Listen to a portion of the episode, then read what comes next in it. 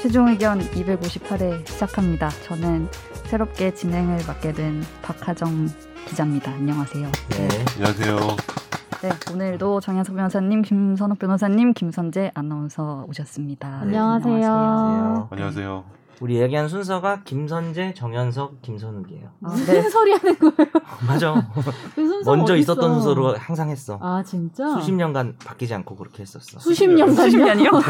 수십 년 했어요 이거? 자꾸 네. 우리가 이무기 같아서 아, 되게 차분하게 시작해 주셨네요. 네, 제가 저희도 오늘 차분하게 할게요. 너무 긴장이 돼서 지금 사시나무 떨듯 떨고 있습니다. 환영합니다. 네, 그래요? 아, 감사합니다. 네. 오셨다가 뭐 나중에 다시 오실래요? 네, 진행을 그러면 맡아주시면 뭐 저희는 누구라도 해요. 하면 간단하게 소개해 주시면 안 돼요?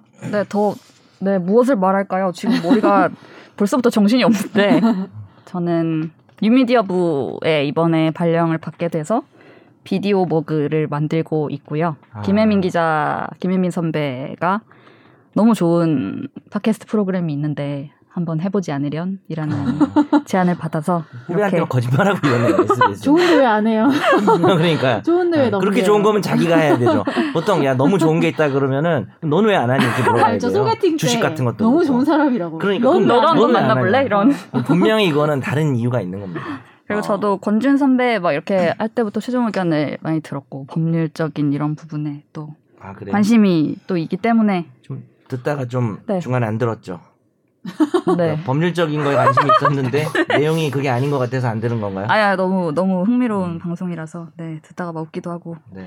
제가 이거를 이제 혜민 선배가 이런 게 있다라고 해서 아 알고 있다라고 하는데 혜민 선배가 나무위키를 한번 보라는 거예요. 나무위 길려? 네, 아니, 그러니까 이, 이 프로그램이 뭐다라는 걸 아. 제일 잘 알 수 거기 있으니까. 제일 잘할 수 있긴 하지. 그래서 아, 방송을 들으라는 게 아니고 나무위 길을 먼저. 어. 네, 그래서 봤는데 어마어마하더라고요. 무슨 다른 엄청 유명 프로그램 못지않게 이렇게 아. 애정으로 아니, 써주신 그거 설명과 써주신 분이 너무 잘 써주셔가지고 어, 네, 그래서- 그렇죠. 우리도 모르는 게 많았거든요. 제가 그러니까요. 감히 이걸 해도 되나라는 생각이 들었지만 또- 어쨌든 네, 어. 오게 되었습니다. 잘 부탁드립니다. 네.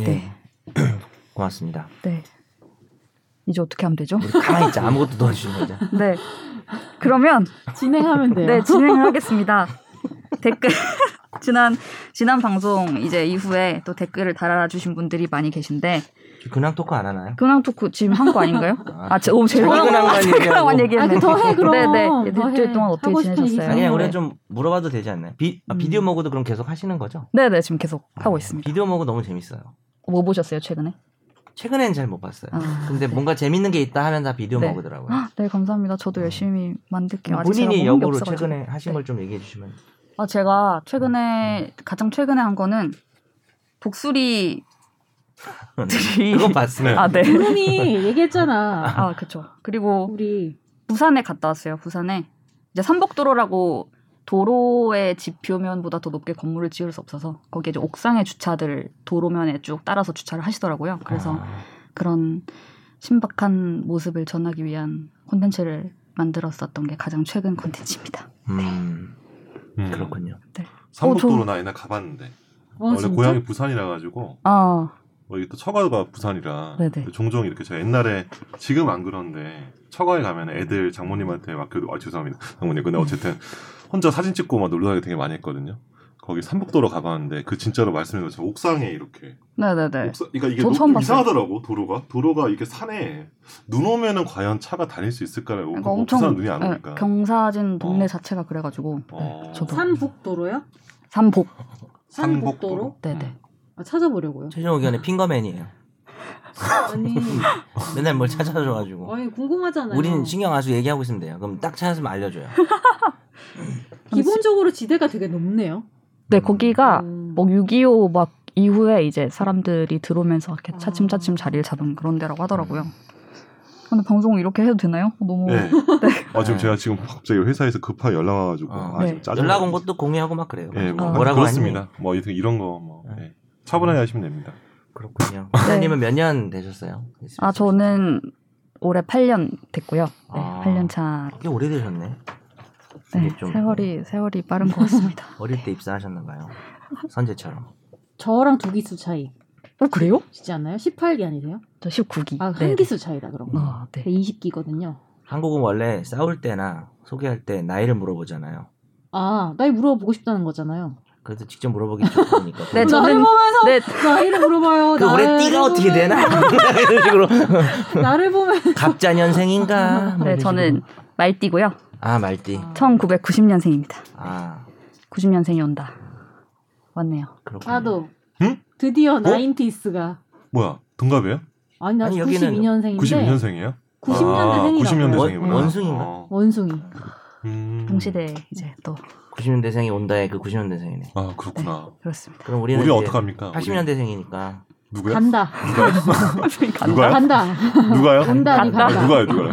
같다. 아, 아. 맛을 보니 같다. 이 방송에 80년대생은 얼마 전에 가시지 않았나요? 네, 그- 그러네요. 네 그렇죠. 아 우리 아. 70년대생인가? 그렇죠. 우리는 이제 세대가 아, 60년대생 아니었어. 무슨 띠세요? 60년대생은 넘어가야. 무슨 띠냐고요? 네. 띠 얘기해도 혹시 그거 잘 모르는 거 아니에요? 자축이며 갑자병. 그 똘기덩이 호치 새춤이 그걸 알죠. 뭐야? 아, 뭐라고? 똘기똘 뭐라고? 어? 만화 모르세요? 주제곡, 만화 주제곡 이게 아니에요? 뭐야? 그 저희는 다 그걸로 자축인묘를 외워요. 아 뭘, 뭐라고요? 뭐? 만화 중에 뭔데요? 그게 동물 캐릭터가 나오는 만화인데 어, 그 만화, 주제가가 주제곡. 똘기덩이 호치 새춤이 자축인묘 이렇게 노래 해서 있어요, 노래. 그 동물들이 나오거든요. 그걸로 그래갖고. 외워요. 다입님은 아시나요? 이거 모르죠. 난 또 알아. 저- 어, 나 어릴 때 와. 봤는데. 생각해보고. 도물키트 나오고 그 이런 거 제목이 피카츄 네. 뭐 뭐지? 이런 거 아니에요? 아니에요. 꾸러기 수비대. 꾸러기 뭐예요? 수비대? 아 맞아요. 맞는 것 같은데? 아, 아니 아니. 거기- 아, 꾸러기 수비대? 아닌가? 어, 그걸 보면 이제 띠를 다 알 수 있어요 순서를. 거기에 동물들이 나오고 어 맞아요. 돼지 돼지가 찡찡인데 찡찡이가 어. 제일 세요. 아 네, 그래서 이, 이 노래 돼지 띠인 사람이 만들었나 봐요. 자기 주인공 하려고. 어, 또 찾아보고 계시는 아 우리 두 가지 이름 있다. 내가 헷갈렸어. 좀 찾아봐. 아니 뭐냐면 네. 이 이 드라마 그러니까 이 애니메이션이 원래 일본 건데 아. 한국에서 방영을 한 건데 처음에는 꾸러기 수비대로 했다가 96년에 음. 그리고 투니버스에서 똑같은 거를 12레인저로 해가지고 아, 그건 두 안 개가 봤다. 똑같은 건데 제목이 이제 음. 다른 거죠. 근데 여기 이게 이제 12레인저 걔네가 그 자축이며 진사오미 그 캐릭터 어, 그린 거죠. 그럼 이제 댓글 시작하죠. 네. 아, 네. 어, 그래서 알아- 무슨 끼라고요? 알아듣는다, 알아듣는다. 아니, 제가 저번 댓글 주에 시작하죠, 그랬더니 알아듣는다. 네, 저번 주에 들으셨군요. 아주 들으셨네. 네, 아주 제 이름으로 화기애애한 대화의 꽃이 어. 폈더라고요. 미안합니다. 네, 아닙니다. 네. 네 그럼 댓글 읽겠습니다. 네. 건바이건님이 달아주셨습니다. 김혜민 기자님 그동안 고생하셨습니다. 덕분에 진행하는 동안 너무 재밌게 잘 들었습니다. 나중에 최종 의견에서 또 뵀으면 좋겠네요. 그리울 것 같아요. 근데 건바이 건이라고 하잖아요. 건바이 건이라고 하셔가지고 어, 우리는 건바이건 우리 케이스 바이 케이스에서 건바이건으로 건바이 건인데 우리 건바이 건이라고 하시다는 건바이건. 본거 봤어 다시 이건 이름이 건바이건 애니메이션이잖아요. 건바이건 건바이 건바이건 이거 네. 건바이건을 읽어야 하는 건가? 건이라 하지 않아요? 아닌가? 아 그런가? 나만 그러나? 아, 건바이건 글자로 보니까 뭔가 건으로 읽어야 될 될 것 것 같은 같은 순간. 그 현재 아직도 지금 김혜민 기자님 추모의 지금 분위기가 추모요? In memory of her. 죽은 메모리가 건 아닌데. 아. 죽진 않지만 저희 마음속에서 죽어 그거는 정말 메모리얼. 메모리얼 데이. 네. 다음에 읽어주세요 김선재 아, 아나운서님 김뿅뿅뿅님이 김 기자님 너무 고생하셨습니다. 발랄한 웃음소리 이제 못 듣는다니 많이 서운합니다. 아 물론 제 이상형인 김선재 아나운서님의 차분한 너털 웃음이 더 제 스타일이긴 합니다. 형법 제 155조 증거 인멸 등과 친족 간의 특례 문제점은 사연 듣는 즉시 법 개정 준비 중입니다. 좀 더 구체화되면 사연 보내겠습니다. 다시 한번 정말 고생 많으셨고 새 진행자분은 기빨리는 첫 진행 기대하겠습니다. 이분이 그 그 빨리- 의원실에서 일하신다는 분. 그럼 그분인가 봐요. 이었던 네. 거. 아 그럴 것 같다 그래서 그래서 법제정 선재가 네. 저거 너털 다 웃음이 있나요? 뭐 이게 좀 차분한 너털 웃음? 그냥 어떻게 여기서 올라가나요? 약간 성대모사 할 때 어이없는 그 약간 털썩 웃음 있잖아요. 약간 어떻게 내려놓는. 웃지? 나 기억이 안 나네. 선재 웃는 걸 많이 못 봐서. 저도 기억이 없어요. 선재 요즘 웃음을 좀 네, 잃었는데.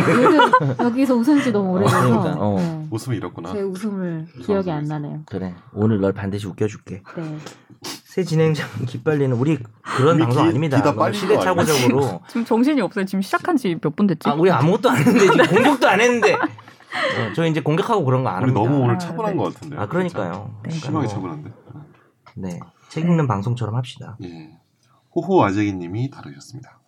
저는 딱 김혜민 기자님이 오셨을 그쯤부터 최종 의견을 들었던 사람이라 많이 아쉽네요.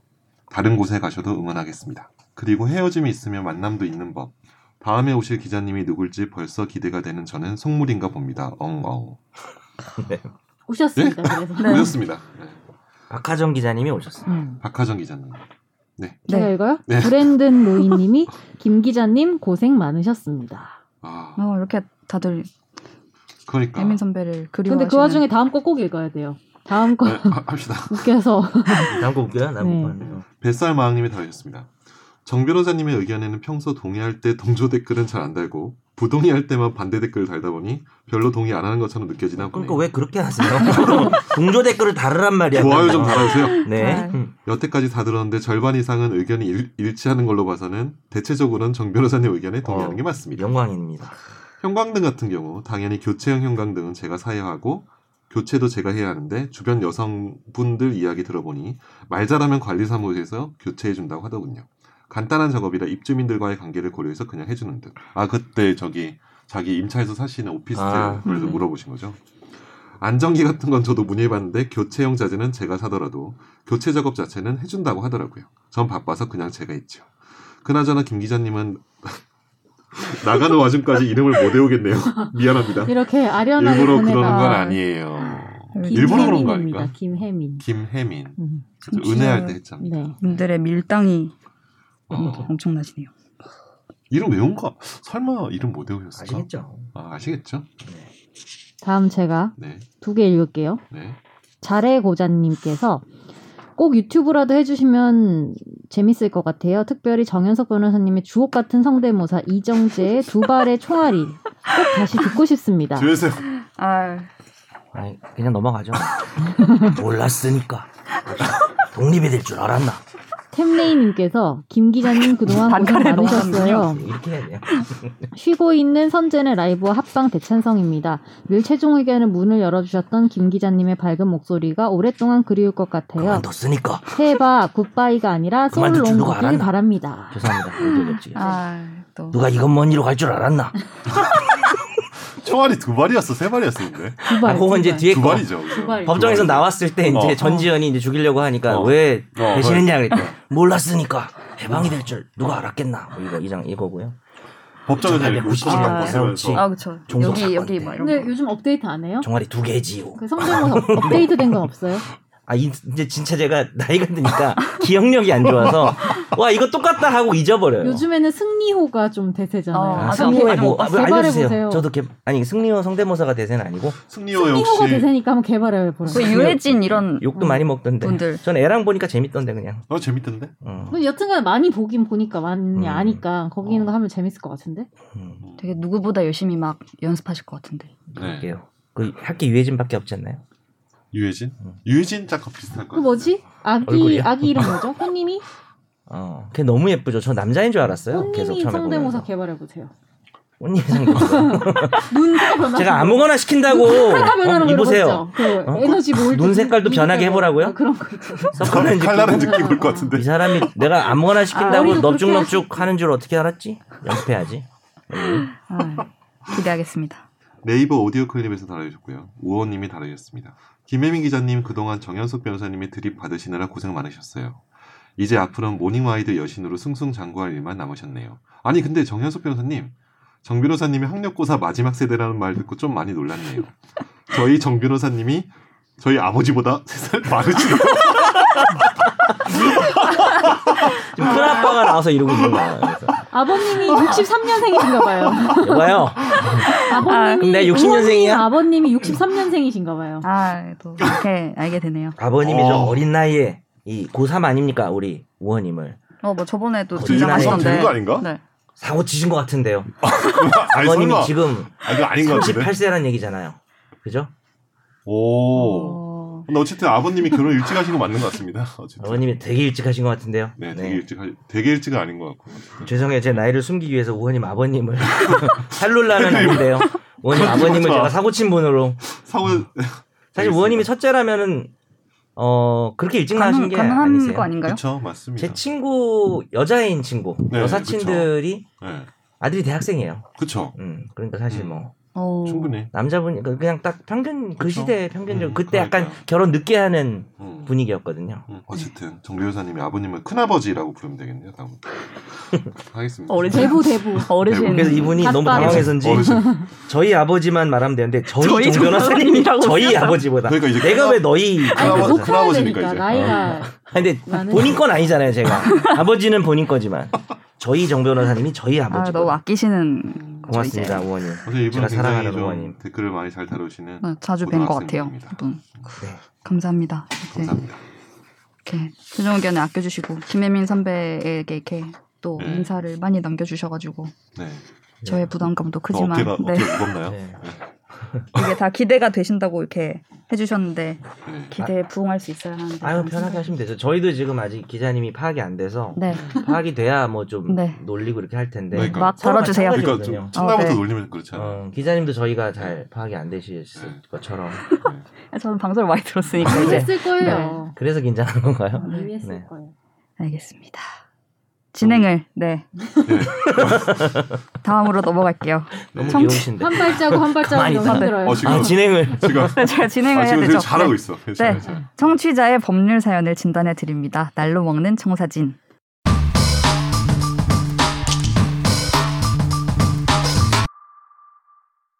안녕하세요. 독일에서 듣고 있는 애청자입니다. 항상 재미있고 좋은 방송 감사합니다. 특히 정 변호사님 터지는 개그 하실 때에는 산책하는 길 한가운데서 빵 터져서 곤란했던 기억도 있고 그렇습니다. 사법농단 관련 기사를 읽다가 문득 궁금한 점이 생겨 메일 보냅니다. 임성근 판사는 위헌적 행위를 저질렀지만 그 행위가 직권의 남용에 해당하지 않아서 1심에서 무죄가 선고된 바 있는데요. 검찰이 직권남용으로 기소를 했고 임판사가 한 행위는 애초에 직권에 해당하지 않아서 직권남용이 될 수 없다는 논리인데요.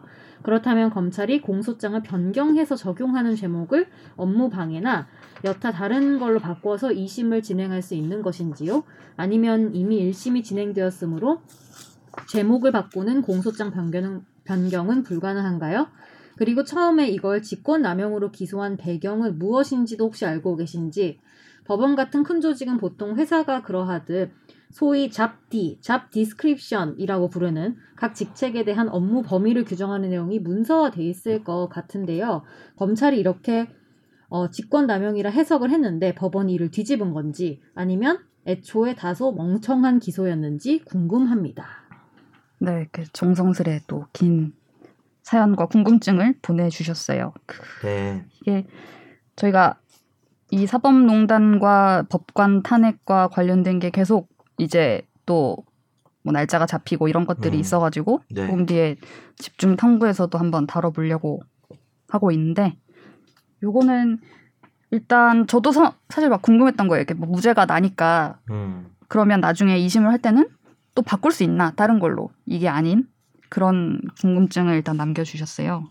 요거는 음. 지금 얘기를 바로 나눌까요? 아니면 네. 음. 이건 뭐 일단은 공소장 변경은 제가 알기로는 2심에서도 가능한데 물론 이제 방어권 때문에 이제 공소장 변경을 하고 나서도 이렇게 뭐 후속 절차도 있긴 한데요.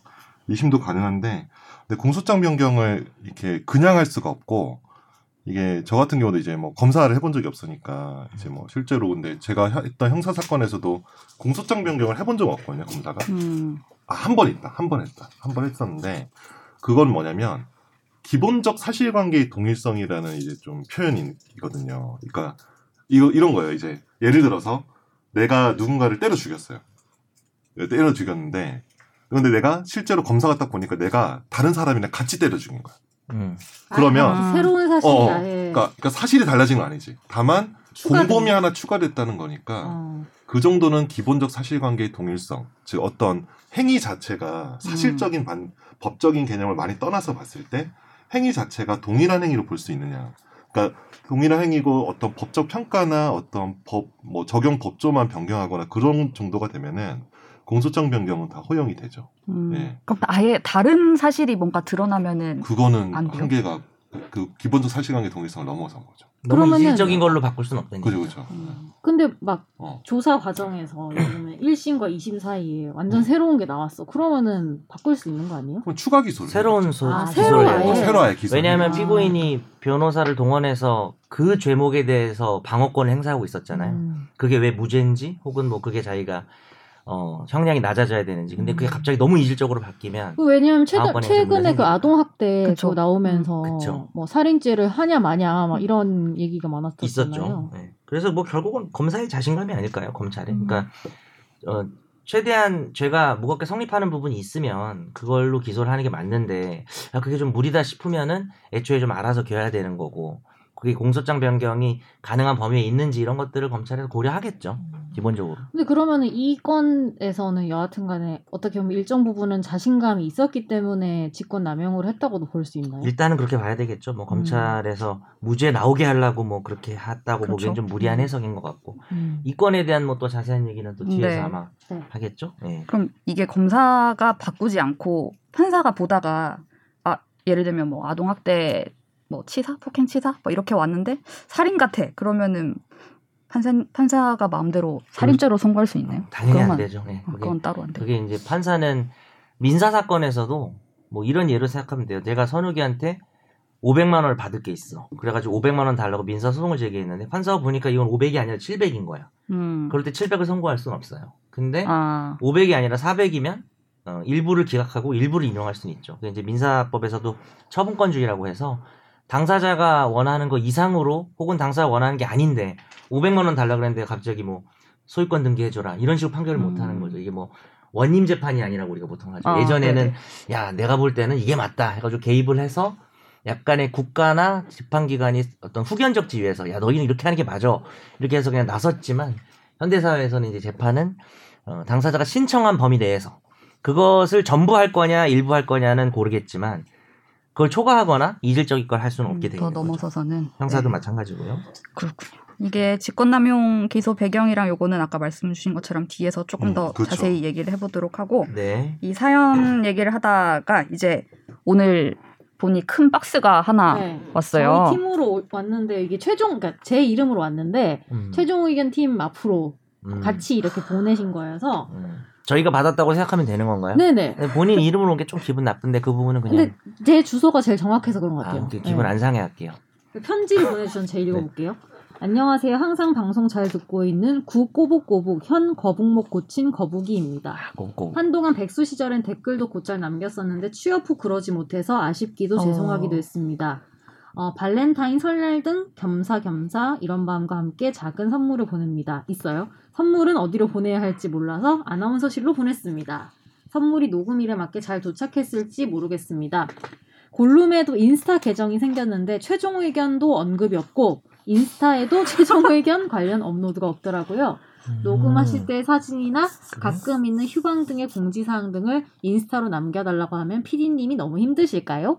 마지막으로 늦었지만 새해 복 많이 받으시고 모두 건강하셨으면 좋겠습니다. 최종 의견 늘 애정합니다. 아, 음, 너무 감동적이에요. 취업 음, 축하드려요. 아, 감사합니다. 과자를 엄청 많이 보내주셔가지고 작은 선물이 아닌데 네. 내가 지금- 좋아하는 ABC 땡땡땡. 음. 저희 정말 회사님 자리가 지금 거의 한동안 초콜릿으로 쟁여놓고 먹을 수 있을 정도로 아. 많이 보내주셨어요. 쟁여놓고요. 이게 음. 조금 조금씩 없어지면 이제 다이 PD가 먹는 거잖아요. 그렇죠. 아니 다른 팀이 훔쳐가는 걸 수도 있잖아요. 일단 김혜민 네. 기자님은 그걸 못 먹게. 김혜민 기자 아 와. 그러네. 일단 이것만이 일단 못 항상 먹게 못 하세요. 먹어요. 네. 이것만이. 우리 배신하고 이것만은 지금. 절대 못. 피디님이 동그라미 표시해 주셨어요. 아니 나 인스타 있다는 걸 들었는데 잊어버린 건지 내가 인스타 저도 인사를 안 몰랐던 하니까. 건지. 어 와보니까 어 막 잘생긴 남자들이 있는 게 뭐야? 아, 커튼콜 음. 이영철 씨. 일단은 그 꼬북꼬북님의 그 꼬북칩 맛있게죠. 근데 여기는 꼬북칩 어, 진짜 주로 좋아하는데. 이미 한 통씩 그래서 다 꽁칩이야. 드셨어요. 네. 근데 여기는요 주로 출연 게스트로 왔던 사람들 사진인 거고 그 이 패널들 사진 패널들은 같은 건 없는 없나요? 것 같은데요. 음, 저희가 여기 올리는 것도 좀 보기 안 좋을 것 같은데요. 최초로 한번 올려보죠. 그럴까요? 저 페이지를 다 잡아먹도록. 그 김주현 작곡가 뭐 이런 식으로 운동선수나 못 이길 것 같은데. 근데 가끔 이런 건 있네 다 같이 이렇게 아. 게스트들 이렇게 해가지고 아. 찍은 건 있네 이거 SBS 앞에서 우리도 그럼 게스트 부르면 되지. 박하정 기자님 오셨으니까 그 박하정 기자님 친한 사람 부르면 되잖아요. 박하정 기자님 친한 없어요? 사람이요? 친한 사람 권지윤 있어요? 기자 이런 사람이요? 권지훈이요? 아, 누구요? 진짜 안 깜짝이야. 올릴 거예요. 권지훈은 우리도 불러요. 우리가 지금 불, 안 올릴 거예요. 네. 아, 네. 부를 수 없어서 안 부르는 게 아니에요. 네, 제 신뢰를. 부르기 싫어서 안 해요. 아니 우리도 사진 올리려면 게스트가 필요한가 싶어가지고. 야, 이것도 있다. 이건머니가 다시 돌아옵니다 해가지고 김혜민 기자 사진은 없네. 여기 없어요? 이분 누구죠? 손 손승욱 예, 저랑 선배랑. 얼굴 좀 닮았다는 분. 어? 닮았나요? 이분은 뭐 닮았다는 얘기 좀 하더라고요. 훨씬 종 교사님이 잘생기셨죠. 진짜요? 말을 너무 더듬으시는 거 아니에요? 들었나 손승욱 아, 이렇게 되나요? 저 모르는 분이에요. 아 그러니까 일단 모르는 분이 네. 저보다 나이가 윙가요, 아닌가요? 아, 어쨌든 올라가지고. 예. 아, 훨씬 나이. 뭐 어쨌든. 반대 의견 있으시면 다시 한번 예, 달아주세요. 댓글 달아주세요. 아니, 이분이 그림도 보내주셔가지고 그림을 네. 저희 지금 감상하면서 녹음. 네, 그림을 앞에 세워놓고 네. 방송을 하고 있어요. 이 나무는 이 가운데 이게 또 혼자 서 있는 이 나무 외로운 나무가 제 심정을 약간 표현하고 있는 것 같은. 아, 그래요? 예. 뭐 요즘 요새 많이 힘드세요? 외로워요. 아 왜냐면 제가 갱년기인가? 이제 제가 3월부터 이제 외벌이 시작해가지고요. 아, 웹- 외벌이 네. 시작해서 이제 아내가 일을 그만둬서요. 아 그만 아 그래서 예. 예, 그래서 3월부터 이제 그만두세요. 예. 이제 아. 그래서 이제 외벌이의 심정을 되게 나무가 잘 표현하고 있는. 그럼 그냥 집에 계시는 거예요? 뭐 약간 어, 뭐 일단은 취미생활 뭐 하고? 일단은 좀 쉬고 예, 한동안 너무 병원 일을 많이 해가지고 아. 음. 음, 예, 종- 지치셨나 보다. 예, 그러니까 외과 의사 했잖아요. 네네. 일이 아. 힘들어서 좀 쉬고 싶다고 해서. 요즘 아이들도 예. 학교 별로 안 가니까. 그렇죠. 그러니까 그쵸? 그러니까 애들 좀 너무 또 집에 오래 계시면 감각을 또 잊을 수도 있으니까 네. 본인 뭐 발가락 같은 거 좀 수술하고 아니 그 그러시고. 별로 그- 그런 아, 건 괜찮을 그럴 필요 것 없어요? 같아요. 예, 아, 네. 발가락 아직 괜찮습니다. 괜찮아요. 통풍 없어요 통풍? 아, 그런 거 없습니다. 아, 네. 예, 괜찮습니다 지금. 그 술은 많이 외과 먹는데. 수술인가요? 몰라요. 무식해서 몰라. 그냥 아무 얘기 해야 되는 거예요? 저 원래 통풍이 수술. 바람 잘 통하는 건 줄 알았어요. 그 정도였어요. 전 전혀 몰랐어요.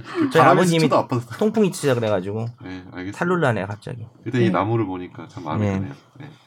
알겠습니다. 잘 네, 먹겠습니다. 잘 잘 먹겠습니다. 지금 먹고 감사합니다. 있어요. 그렇죠. 꼬북꼬북님. 아 그리고 취업하신 거잖아요. 축하드립니다. 축하합니다. 그죠? 플라넷 아, 축하한다 그거죠. 했어요. 아. 꼬북꼬북님인데 이름 바뀌었다고요 닉, 음. 네임이 목 네. 뭐, 꼬부기목 거북목 고친 아, 거북이. 거북이목, 거북이요. 네. 아 원래 거북목이라서 꼬북꼬북이었구나. 네, 그런가 보다. 거북목도 저희도- 고치시길 저희도 바랍니다. 바로 그 그래. 바뀐 댓글로는 한 번도 아, 이 네임으로는 한 번도 안 달아주셨는데 댓글 한 번 음, 달아주시면 저희가 답글 달아드릴까요? 네.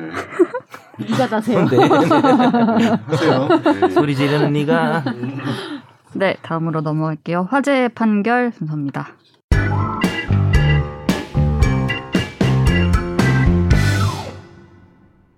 공무원 C씨는 2009년 업무 스트레스로 우울증을 앓다가 스스로 목숨을 끊었습니다. C씨는 사망 전인 1999년, 2007년 보험 수익자를 배우자 A씨로 지정해서 비보험사와 재해 사망 특약이 포함된 보험 계약 두 건을 체결했습니다.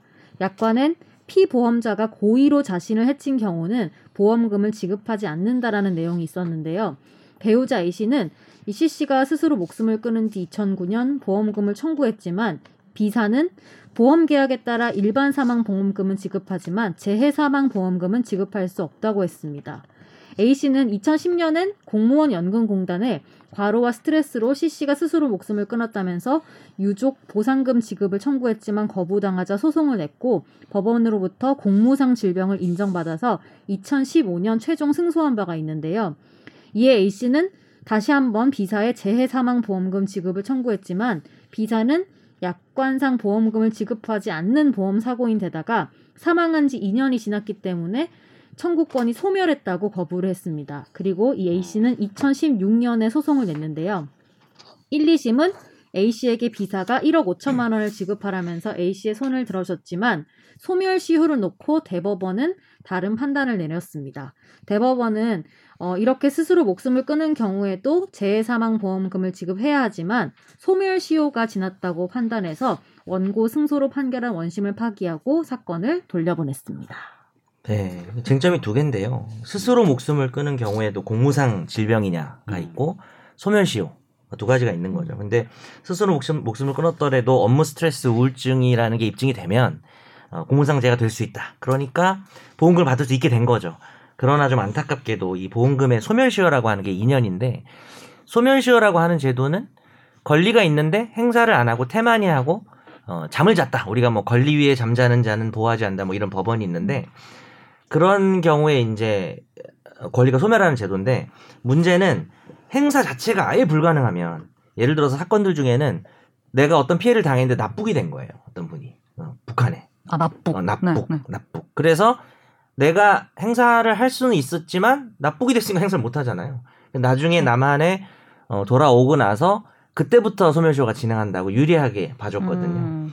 근데 이런 경우는 사실 판결이 나오기 전까지는 내가 모르는 거 아니냐. 이 보험금 왜냐하면 청구할 수 나도 있다는 게. 음. 15년에 공무원 연금공단 상대로 해서 승소를 한 거잖아요. 네네네. 이분이. 네네. 근데 사실 이분은 그 인정받은 걸 갖고 16년에 바로 소송을 낸 거 소송을 냈죠. 아니에요? 그러니까 2년이 그 안 된 거죠, 사실은. 승소하고. 네. 근데 이, 이 법리적으로 인정이 될지 안 될지가 판결에 의해서 확인이 되기 전이라도 본인이 보험금을 청구할 수 있었다고 보는 거죠. 그래서 이 부분이 음. 어 그러니까 쟁점이 된 거죠. 근데 실제로 1, 2심은 그렇게 봤어요. 선재 아나운서 이야기처럼 그것도 충분히 구제해 줄 수 있는 부분이 있어요. 그러니까 판결이 확정되기 전까지는 내가 권리가 없는 줄 알았다라고 할 수 있는 거죠. 근데 대법원은 사실은 좀 안타깝긴 하지만 대법원이 이게 맞는 게 이 권리를 행사할 수 없는 장애라는 게 어, 법률적으로 아예 금지돼 있는 상태를 말하지 사실은 음. 청구를 해놨었어야 된다라는 거거든요. 근데 2009년에 처음 한 번 했는데 안 되고 나서 네. 수년이 흐르고 다시 청구를 아 해달라고 지급을 해달라고 한 거잖아요. 그러면은 이분 같은 경우에 받으려고 했으면은 2009년에 거부 당하자마자 소송을 진행을 하고 그렇죠. 음, 연금공단 소송도 인연대로. 개별적으로 동시에 진행을 했어야 되는 거예요. 그렇죠. 네. 아, 그러니까 똑똑하시네요. 근데 보험금 청구권이 지금 2년에서 늘지 않았나? 제가 음. 2014년인가 그때 그럴 3년으로 겁니다. 아 3년인가 맞아요. 늘었을 거예요. 예, 아마. 예, 예. 이게 지금 예전 사건이다 보니까 예, 그 당시 워낙 법률 2009년 정도에서. 판결이라서 맞습니다. 2009년 사건이라서 네. 지금은 3년이에요. 3년. 어. 너희 음. 둘이 정리를 잘한다. 네? 내가 가져온 건데. 아 제가 근데 왜냐면 저 보험 참나. 저 보험회사 저 앞잡이 아 죄송합니다. 보험회사 앞잡이 좀 많이 해가지고 아, 잘 그래요? 알고 있어요. 예, 예. 아 보험회사 앞에 죄송합니다. 정말 그 보험 최악인데. 참 제가 어쨌든 너 그래서 죄송한 막 거 아니고 소멸시효 지난 거 막 찾아내가지고 보험 거안 주고 그랬구나. 아니 그런 거는 애당초에 아 근데 제 그건 스스로 당연한 생각해요. 거예요. 그건, 예, 그건 뭐 내가 당연한 되게 거니까. 나쁘게 얘기를 한 건데. 당연- 저 당연한 앞잡이 거예요. 아니고요. 어쨌든 그 정당한 권리라는 것도 있으니까 보험회사에 이게 약간 예. 새로운 판례로 된 거예요. 되게 보수적으로 된 새로운 판례 이런 그렇다고 뭐 건가요? 보기는 좀 저는 대, 그러니까 그거는 평가하기 나름인 것 같아요. 음. 이거는 딱 이런 사안이 정확한 게 없었기 때문에. 네. 근데 대법원 어, 떤 사건에서는 판결이 확정되기 전엔 도저히 권리를 알 수가 없다라고 해서 음, 그런 것도 어, 있죠. 그런 것도 있어요. 근데 음. 여기서는 그렇게 보지는 않은 거죠. 그러니까 음. 좀 아쉽게 됐죠, 사실은. 오네요.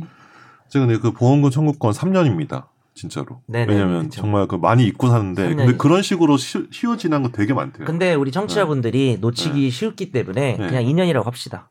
그래야 아 빨리 그러니까 하죠. 빨리 하니까. 어머니가 이제 아침에 깨우는 거야. 야, 8시야. 아 마치 근데 정 변호사님이 약속할 때 우리는 음. 어. 8시까지 그쵸. 모이고 정 변호사한테 7시 40분이라 말씀드린 그렇게 얘기하면 비슷한 엄마, 야, 8시야. 일어나 보면은 몇 시예요? 7시예요. 네. 그렇죠. 근데 이게 네. 이런 약간 쉽- 특히 그런 사망한 거죠. 네. 경우에는 이게 쉽지 않은 것 같은 게 보면은 우리 뭐 다른 나라는 안 가봐서 모르겠는데 분위기가 예를 들면 누군가 죽음이 있고 나서 이런 음. 돈 문제를 바로바로 그렇죠. 처리하는 것에 대해서 그러니까 그게 좀 우리나라 고려가 네. 사람들이 돼야 돼요. 약간 조금 예의가 처음에, 아니라고 어, 생각하는 더 해야 그런 되는데 거가 예를 있고. 들면 또 상속 분쟁도 어, 그렇잖아요. 그렇죠. 그런 것도 약간 당분간은 그런 거를 이제 좀 하고 해야 된다 이렇게 생각하다 보니 늦어지는 것도 좀 음, 있는 것 그러니까. 같아요. 아직 저기 뭐 어, 관, 요새는 관에 못도 안 박았는데. 요새는 어? 한 49제 상속률이 지나면 가냐. 바로 개시하시는 것 같은데.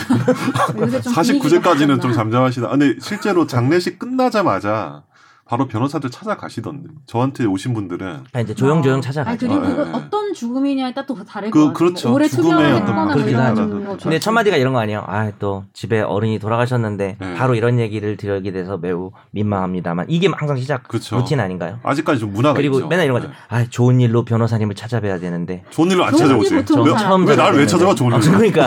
아, 그러니까 나도 안 찾아봐. 우리를 왜 찾아옵니까? 좋은 그래서 일로. 보통 그게 첫 마디예요, 항상. 아, 그렇죠. 좀 음. 약간 예의를 지키고 이러시는 분들. 그러니까. 근데 빨리빨리 해결해야 됩니다. 이게 뭐 정신 놓고 있으면 안 돼요, 사실 법적 그러니까요. 권리가. 빨리빨리 하십시오. 네. 네, 다음 판결이 하나 더 짧게 있죠. 하면 될 것 같아요. 네. A 씨는 2014년 왼쪽 무릎 관절염을 수술받는 과정에서 의사 B 씨의 의료 과실로 인한 신경 손상 등으로 근육이 야- 약화돼서 발목을 들지 못하고 발등을 몸쪽으로 당기지 못한 채 발이 아래로 떨어지는 조카수 증상이 발생해서 영구적 보행 장애의 피해를 입게 되었고 의사 B 씨와 병원장 C 씨를 상대로 소송을 냈습니다.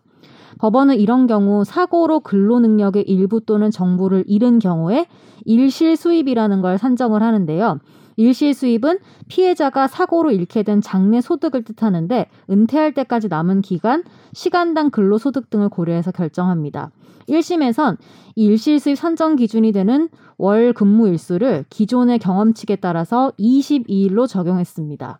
하지만 항소심 재판부의 판단은 달랐는데요. 항소심은 주 5일 등 변화한 시대상에 맞춰서 22일이 아닌 18일로 봐야 한다고 판단했고, 최근 서울중앙지법은 이 손해배상 청구 소송에서 1심을 취소하고 의사 B씨와 병원장 C씨가 A씨에게 7,100여만 원을 지급하라면서 원고 일부 승소로 판결했습니다. 금액이 좀 줄었죠. 이게 일시 수입이라는 게 뭐냐 하면 사고가 나서 예를 들어 다리를 다쳤다. 근데 이 사람이 노- 근로를 하는 사람인데 앞으로 근로 근로하면서 예를 들어 한 달에 300을 벌었다. 근데 이 사람이 노동 능력 상실률이 뭐 50%다라고 하면 이제 150밖에 못 받게 될 거라고 그냥 계산을 하는 거예요. 실제로는 싸바싸바해서 더 받을 수든 음. 뭐 없든 간에 그러면 이제 앞으로 줄어든 수입을 미리 땡겨서 가해자로부터 받는 건데요. 그러려면은 앞 몇 가지 요소가 있어야 되냐면 가동연한 그러니까 몇 살까지 앞으로 몇 년 더 일할 수 있는가 그 다음에 중요한 게 근무 일수가 또 있겠죠 근데 이제 근무 일수가 시대가 바뀌어가지고 어 요즘은 그렇게까지 근무 일수가 많지 않다 음. 오히려 좀 피해자한테 좀 불리해진 거죠 음. 사실 뭐, 뭐 좋다 나쁘다 할 문제는 아닌 것 같고 근데 합리적인 판단인 그러니까 프리랜서면요? 네? 프리랜서면요? 프리랜서 같은 경우도 이제 프리랜서가 받던 그동안의 수입 기준이나 이런 게 있을 수가 있는 거고 이제 제일 이제 예전에 웃겼던 게 고시생들 아. 그러니까 사법시험 있을 어. 때 요즘으로 말하는 로스쿨생들인데 제가 강의하면서 그렇죠. 너희 다치면 안 돼라고 얘기하는 게 음. 사실 이제 고시를 붙으면 이 사람은 1차도 붙었어 2차 붙기 직전이야 그러면은 사실은 뭐 큰 수입이 보장될 수도 있는 사람이지만 일용 노동 임금으로 받게 돼 있거든요 왜냐면 현재 음. 지금 직종을 가진 게 아니기 때문에 음. 근데 직장이 있는 사람은 앞으로 승진하거나 이런 것까지 다 고려해서 받지만 어쨌든 현재 지금 직업이 없으면 어, 고정적인 수입이 없다면은 그거는 이제 가장 낮은 임금으로 받게 되는 것이죠. 음. 그러니까 따로 내가 일하던 게 있고 막 이렇게 해서 입증할 수 있는 그런 걸 내면은 그건 그렇죠. 또 인정받는데 음, 빌 네, 이건 약간 게이츠면요? 빌 게이츠 진짜 빌 게이츠 수익이 소송- 엄청 많이- 어마어마해요. 소송 안 할 것 같은데. 아니 저 그럴 수도 있죠 진짜로. 아, 뭐 그냥 이거 내가 알아서 할게. 이럴 것 같아. 벌어놓은 것도 많은데 뭐 이러면서 그럼 계산할 때 어떻게 해요? 일시 일수입은? 저기 소득세 너 요새 신고한 질문 게 많아졌다. 수입?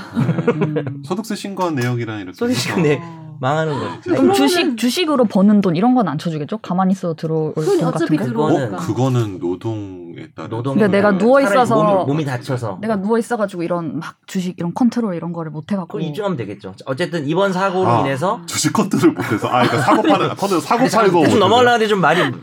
안 되는 것 같은데. 스타크래프트 마린 뭐 이런 컨트롤 말고 이제 주식 컨 주식을 아, 내가- 이렇게 뭐 아 근데 그건 좀 어, 어렵겠네. 내가 이따 팔려고 했는데 못 팔아가지고 뭐 이런 그거는 말이 안 되겠네. 그거는 네. 어떤 뭐라고 해야 되나? 여기- 법이 보호할 수 있는 게 아니고 네, 여기서 말하는 개념은 이후 노동 능력이 음, 상실된 글로, 걸 네, 말하는 네. 거기 때문에 어. 근데 이제 뭐 그런 건 있겠죠 뭐 피아니스트인데 손가락을 다쳤다든지 그러니까. 이런 건 좀 음. 심각할 수 있겠죠 정 변호사님 같은 경우도 만약에 성대 결절이 났다 아 뭐 저는 이런 성대가 어. 중요하죠 성대가 중요하잖아요 네. 네. 목소리로 저는 이제 말 안 해도 살 수 있거든요 근데 여기 네? 네, 정 변호사님은 말 안 하면은 그럼 살 저 수가 죄송한데 없고. 말 좀 안 하면 안 돼요 그냥 저, 저 말할 건데 그래서 네. 살 수 있다면서요 네, 네, 어떤 시대가 변한 그런 네. 걸 반영한 판결인 맞습니다. 것 네. 같습니다. 네, 다음으로 넘어가 볼게요. 네. 집중 탐구. 오늘 아유, 좋아요 좋아요. 어- 오늘 되게 죄송합니다 아니. 넘어갈 때 우리한테 허락 받는다 어, 지금 약간 넘어갈까요? 허락, 허락받는 느낌으로 하고 넘어. 있어요. 네, 집중 탐구. 네, 손은 왜 이렇게 하시는 거예요 집중 탐구 이건 손 왜 하세요 이게 아니, 아, 넘어가는 혹시 그 이게 제 그거죠? 스스로의 어떤 다짐. 네, 쿠션 같은 건 놔드려야 돼요 손 다칠 것 같은데 아니 최종 의견이니까 이게 네. 때리는 그런. 네. 아 거예요. 약간 아 이런 건가요? 망치 본인도 뿅망치 모르고 없어요, 있는데 집에? 어 근데 우리, 우리 지금까지 혹시 뿅망치 같은 거 가지고 와서 이렇게 막 땅땅땅 하는 그런 퍼포먼스 같은 거 없어요? 아 우리 원래 그거 하기로 했었잖아. 옛날에 선재 그거 하지 아이디어 않았었나? 실로폰 가져와가지고 그러니까. 뭐였지 그게? 뭐 딩동댕 이런 건가요? 야 재밌는 거였는데 어, 우리 애들 방학했으니까 실로폰 가져와도 될 것 그러니까 같아 중간에 말 그만하자고 할 때 그냥 아. 말없이 띵. 어, 띵띵 들어 맞아 맞아 욕하고 가족 오락관에서 이렇게 아 띵- 욕하고 어, 싶을 욕하고 때. 싶은데 나쁜 말 하지 않게 해가지고 어, 그거 해놓고 안 기억이 안 했네. 나네. 정확한데 그러니까 기, 기억이 나는데 뭘 할 때 그렇게 하자는지 기억이 안 나요. 그럼 일단 당분간은 제가 이 성대모사가 아니라 이 유튜브 효과음을 제가 좀 넣어드릴게요. 유튜브 효과 네. 어떻게? 와우 뭐 이런 거 있잖아요. 뚝배기 이런 거 제가 아, 이런 필요할 것도 때. 연습하세요? 뭐라고요? 아 대박. 뭐, 이다 뭐, 뭐 한 거예요? 아니 와? 그거 어. 그거 이거랑 뭐지? 그 신서유기에서 하는 이게 있잖아. 타닥 두둥 탁. 타닥. 제가 다 해드릴 수 있어요. 와우. 아 이거 진짜 전 뚱인데요. 그냥 넘어가서 진행합시다. 네. 그냥 넘어가면 돼요. 실로폰 네. 없어요, 실로폰. 무시하시면 됩니다. 네. 사실 아까 집중 탐구. 집중 탐구.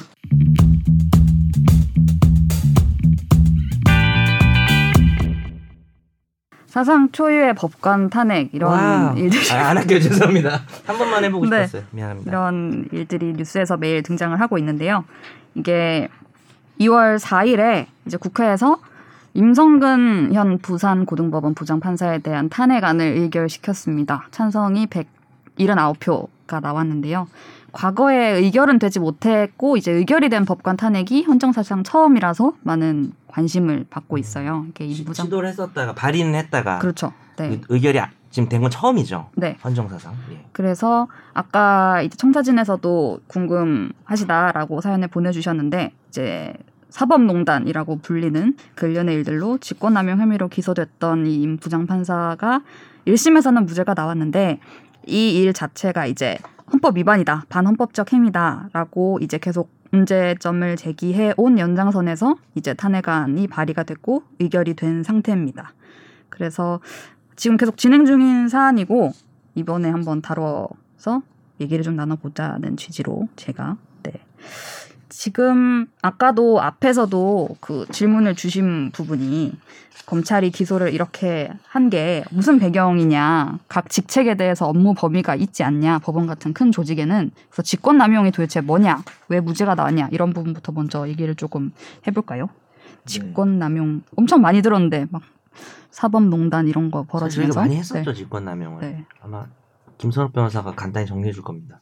일단은 직권 남용은 뭐냐면 직권이라는 말을 일단은 봐야 될 것 같은데 그 직권이 정확히 제가 알기로는 직무에 정해진 권한이라는 그쵸. 걸로 알고 있어요. 네. 그러니까 자기의 직권을 남용을 해야 돼요. 근데 이제 남용할 게 직권이 아니면은 한마디로 이제 법원과 전혀 관계없는 사람이 뭐 가는 예를 들어서 음. 되게 되게 되게 러프한 예로 그냥 지역 유지야. 아, 아니면 정치인이야. 정치인이 법원에 뭐 압력을 넣었어. 네? 근데 이제 뭐 사법 뭐 국회 사법이 뭐 뭐죠?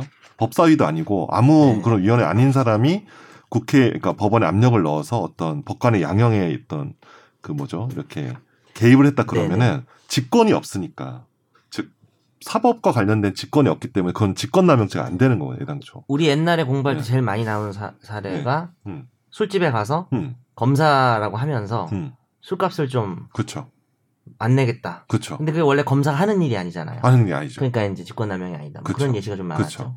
그래서 임성근 부장판사도 그 당시에 서울중앙지법의 수석부장판사였나요? 그렇죠. 제가 알기로 형사수석부장 아, 네. 네, 형사 네. 근데 그 이제 일반적으로 이제 그 사람이 그 권한 형사수석부장이라는 것이 재판 그 개별 재판부의 어떤 양형이나 어떤 법적 판단에 개입할 수 있는 권한이 없는 거다. 그러니까 이 사람이 한 행위는 직권이라는 것 자체가 없기 때문에 판사가 독립돼 어, 있으니까 저- 남의 저도 재판에 있으니까, 할 수가 그렇죠. 할 수가 없으니까, 없으니까 이건 직권 남용이 아니다. 이렇게 해서 어, 무죄가 어떻게 된 거죠. 보면 너무 어이없는 짓을 했기 때문에 그쵸. 직권남용죄가 아닌 거죠. 네. 말도 안 되는 짓을 했기 때문에. 예. 근데 이제 그 재판부가 뭐라고 했냐면 이 판사의 행위가 헌법과 법률에 위배된 건 맞다. 네네. 그런데 이거는 반헌법적이라고. 했죠. 그죠 네. 반헌법적인데 이제 다만 그러니까 형법에 적용돼 있는 직권남용죄는 못한다라고 했기 때문에 그래서 이제 더불어민주당에서 그죠 그렇죠. 예 이번에 그 탄핵 소추를 아 그럼 헌법 위반됐다고 그러면 헌법에 위반됐으면 파면이 가능하니까 탄핵 그치. 소추해서 네. 파면 파면하겠다라고 이제 진행하고 있는 거죠 사실은 뭐 2심에서 뭐 어떻게 될지는 모르겠지만 이건 무죄 나올 가능성이 조금 높죠 어, 크- 높죠. 근데 이제 음, 그렇다고 이제 검찰에서 이거를 음, 근데 어떻게 보면은 공백인 거죠. 음, 이 부분을 음, 어, 그러니까. 아니면 뭐 아예 줄여가지고 뭐 강요죄 음, 뭐 이런 거 남에게 음. 의미 없는 일을 시키는 음, 강요 미수 뭐 이런 것도 그죠, 있으니까 그죠. 예전에 뭐 채널A 기자 뭐 했던 게 강요 미수잖아요. 음. 네네. 뭐 그, 런 거가 뭐 가능했을 수는 있는데 근데 워낙에 법 위반이 중대하기 때문에 그렇죠 직권남용으로 좀 도전을 해본 거죠 어떻게 보면 그죠, 그죠. 검찰이. 예. 근데 사실 이 직권남용이 그 누구죠 그 박근혜 정부에서 그 나이 많은 이 이름 뭐죠 그 사람 김기춘 비서장. 김기춘 음. 김기춘 나이 많은 이런 거 아, 알아. 그거 혹시- 여보세요. 아, 이거- 지금 나이 나이 많은 많잖아. 사람 좀 서러운데요. 아, 저는- 지금 아, 아무 말도 안 하고 남의 이름 많다 그랬는데 갑자기 이름이 기억이 안 나더라고. 아니 많이 예. 많이 많으시니까. 네네. 네. 근데 그 사람이 옛날에 뭐 유신 때 유신 시절부터도 그 정말 그 네. 정권에 복무했던 분이잖아요. 박물관이시네. 어, 그건 박물관이죠, 진짜. 어떻게 보면. 근데 그 사람에 대한 전원합의체 대법원에서 직권남용이 무죄 나오면서 음. 그 직권남용에 관련돼서 이제 명확하게 직권이 기준. 없으면 안 되고 또 남용도 없고 또 의무 엄리를 하겠냐 이런 것들을 그쵸. 상세하게 법원이 판단하면서 그 판결대로라면 임상훈 부장판사 2심도 무죄 나올 것 같아요. 어렵긴 하죠. 예, 근데 나오기는. 우리 예전에 하여튼 그때 했었어요. 예. 어, 직권남용 했었을 네. 때도 항- 항상 느끼는 거지만 직권남용이 진짜 잘 안 나오는 것 같아요. 저 네. 뉴스에서 보면서 음. 다 직권남용인데 유죄 나온 걸 본 음. 적이 거의 없는 것 없어요. 같아요. 네, 그거가 사실 우리- 되게 우리 누가 한번 해봤으면 좋겠어요. 옛날 우리 직권남용을. 2000년대 이제 90년 뭐 이때 너무 공부할 때 아니 원래 뭐 공부를 별로 안 했지만 어. 사실 그 고시 공부할 때 보면은 직권남용이 실제 판결이 별로 없었어요. 대법원 판례 어, 별로 아니, 없어서? 무죄 나온 판결은 있잖아. 무죄나 어, 보면서. 무죄를 외워야 되지. 그러니까 지, 예, 언제인지 기억이 안 나는데 직권남용을 뭐 몇 번 했었는데 그때 제 기억이 나는 게 왜 잘 안 나오냐 뭐 이런 얘기를 하다가 음. 그걸 높으신 분들이 그렇게 직권으로 뭔가를 남용을 하겠냐 네, 자기 결국에는- 아, 그걸 이용하지 않는다. 하겠냐? 아, 직권을 아, 높으신 아닌 분들이 걸로 그렇게 하니까. 만들어놨다는 줄 아니 알고. 그게 아니고 여튼간에 어. 우리나라의 어떤 조직이든 조직이잖아요. 그러니까 음. 다 순서가 있고 차례가 있고 여튼 어떤 뭘 시킬 거면은 다 하달해서 시키고 이런 구조인데 직권 남용이 잘 나올 수도 없을 뿐더러 나온다 한들 결국에는 약간 꼬리 자르기처럼 되는 것도 있고 음. 하다고 얘기를 했었던 기억이 나요. 제가. 어디서 무슨 누구랑? 우리 방송에서 그런 아, 얘기 했었던 방송에서? 기억이 나요. 아, 여기서, 기막투기자 여기서. 때 얘기했었을까요? 음. 그때 이제 그때 한창 그때 검찰에서 사법농단이나 아니면 국정농단 관련 사람들 직권남용 계속 기소하고 판결 나오던 그 시절 얘기였던 것 음. 같아요. 네. 예, 아무튼 결론은 직권 남용이 뭔가 쉽지 않아. 세게 딱 나오는 걸 본 적이 별로 없는 것 같긴 해요. 네. 음. 그 무슨 사업 무슨 결정권을 가진 공무원이 음. 그걸 같이 하는 부하 직원한테 그치. 뭘 억지로 하게 해서 음, 음. 뭐 그 사업을 예를 줄 거를 예를 줬다. 뭐 이런 거는 걸리는 건가요? 그러면 그렇게 되는 그럴 수 있죠. 거죠. 그건 완전 직권 그거는 이제 아니에요. 직권을 직권을 남용한 게 맞지. 어렵네요. 근데 그것도 이제 또 의무 없는 일을 하게 했냐에 또 또 요건이 있는데 실제적으로 굉장히 이제 전화와의체 판결에 따라서 그 적용될 수 있는 요건이 되게 좁아졌어요. 근데 사실 음. 옛날에 그 박근혜 정부 국정농단 관련된 사람들 기소할 때 그 특검과 검찰이 제일 많이 적용했던 그 네. 것이고 실제 나중에 대법원에서 많이 무죄로 나왔지만 뭐 1심에서는 유죄 나온 경우도 있었으니까. 예. 근데 아마 지금 현재대로라면 앞으로는 이제 기소하기 좀 어려울 거고 새로운 구성 여건을 만들지 않으면 쉽지 네. 않을 것 같습니다. 어쨌든 일단은 그분이 무죄가 나왔죠 임부장님. 네. 그 정리해 보면 형사법적으로는 무죄가 나올 가능성이 높다. 그, 네. 그 판결이 잘못된 건 아닌데 음. 그래서 이제 탄핵으로 간 거죠. 그쵸. 사실. 그렇죠. 네. 그래서 그 과정에서 이제 뭐 이것도 사상 초유다라고 막 그랬던 것이 대법원장과의 대화 녹취록이 나오면서 음. 이게 또 녹취를 하는 것 자체가 문제다부터 해가지고 또 그쵸. 말들이 막 많았어요. 약간 뭐 근데 이게- 우리가 되게 녹취 강조했었던 거 알죠? 예전에 다른- 우리 방송을 들은 거지 네. 임성근 부장판사가. 무슨 소리 하시는 건지 모르겠지만 아, 아니 그런 얘기 한 적 있잖아요. 다- 또 그것도 기억이 내가 계속 기억이 나는 게 뭐. 어, 녹취 관련해서 이런 거 있기 전에 어. 우리가 방송에서 내가 대화에 참여하면 녹취해도 된다고 그렇죠. 그러니까 그렇죠. 아니 근데 저도 얘기했지만 형법상은 처벌이 안 되지만 음. 민사상 불법행위라는 얘기 저는 좀 강조하는 될 수가 편이에요. 있다. 네. 어. 될 근데 수가 방송에서 있다. 이게 어. 민사 불법행위라는 얘기를 너무 안 하니까 어. 둘이 대화할 때 녹취하는 건 아무 상관없어 자꾸 이렇게 얘기하는 게 꼭 변호사들이 할 말은 아니다. 그러니까 어. 뭐냐면 남이 그러니까 나, 다- 나 말고 다른 사람 둘이 하는 걸 녹취하면 그 그, 도청이지만 그거는 완전 통비법 내가 위반이죠. 있으면 해도 된다 약간 이런 식으로 처벌이 안 되죠. 근데 해가지고 우리가 그때 내렸던 결론이 사실 둘이 대화하는 거를 녹음한다? 우리 둘이서? 박하정 기자랑 나랑 얘기하는 거? 이걸 박하정 기자 몰래 녹음했어요. 음. 그럼 기분이 어떨까라고 했을 때 내가 발화자가 음. 그 말을 듣고 흘리는 것에 대해서 허용한 거지 그걸 녹음을 할 거라는 걸 그렇죠. 허용한 건 아니기 때문에 이거를 쓰는 용도에 따라서는 실제 하급심 판결 중에는 민사상 불법행위에 대해서 위자료를 음. 물어줘야 되는 어. 뭐 그래- 그래봐야 뭐 기백만 원이긴 한데 물어줘야 되는 판결들이 좀 형사상은 있었거든요. 아니 그러니까 처벌 형사상은 받지 절대 않고. 범죄가 아닌 거죠. 음. 요 사건은 혹시 기, 자님이좀 간단히 정리해 주시는 건 어떨까요? 녹취 사건을. 뭐 어, 다들 이게 아시니까 그냥 넘어가면 되나요? 네. 이제 탄핵 얘기가 나오기 시작하고 이제 국회에서도 이 사법농단에 대해서 판사들 그냥 넘어가면 안 된다 이런 얘기가 나오니까 그 와중에 이제 뭐 그것 때문이라고 저희가 뭐 단정지어서 말할 순 없지만 그 관련된 분들 중에 이제 사표를 내신 분들이 있겠죠. 그래서 네. 그런 와중에 이제 임성근 부장판사도 사표 사의 표명을 했었는데 몸이 안 좋아서 뭐, 네. 네네. 뭐 삼, 건강 30kg 과. 감, 뭐저 체중이 오, 아 그럼 그래요? 네, 그러니까 무슨 근데 무슨 병인지는 지금 공개는 안 됐는데 음. 심각하게 뭐 그렇구나. 사임을 할 만한 병이었다고 하긴 하더라고요. 네. 음. 그래서 이제 사의를 표명했었는데 그게 받아들여지지 않았다. 근데 김명수 대법원장과 만나서 얘기를 할 때에 탄핵 얘기가 있으니 이걸 수리할 수 없다는 취지로 자기는 설명을 들었다라고 얘기를 했는데 김명수 대법원장 쪽에서는 탄핵 얘기를 하면서 그 얘기를 한 기억은 없다라고 얘기를 네. 했어요. 부인을 좀 하신 거죠. 네. 기억이 없다. 음. 그, 러니까 이제 그 다음날 이제 녹취 그 파일이 나온 거죠. 실제로 음. 이제 사표 내는 거에 대해서 국회에서 자기가 이 사표를 수리했다고 하면 국회에서 무슨 얘기를 듣겠냐라고 언급한 내용이 이제 음. 나와가지고 대법원장이 거짓말했다. 이걸 그렇죠. 이제 야당은 또 많이 공격을 하고 있는 음. 상황입니다. 임성근 부장판사가 그러니까 몰래 녹음한 거죠. 음. 그렇죠. 김병수 대법원장 네. 대화하는 걸. 네. 사실 녹음을 한 것도 어, 대화하는 걸 왜 녹음했을까도 사실 궁금하긴 하고. 음. 그다음에 김명수 대법관 대법원장은 이제 9개월 전이라서 내가 기억이 불분명해서 음.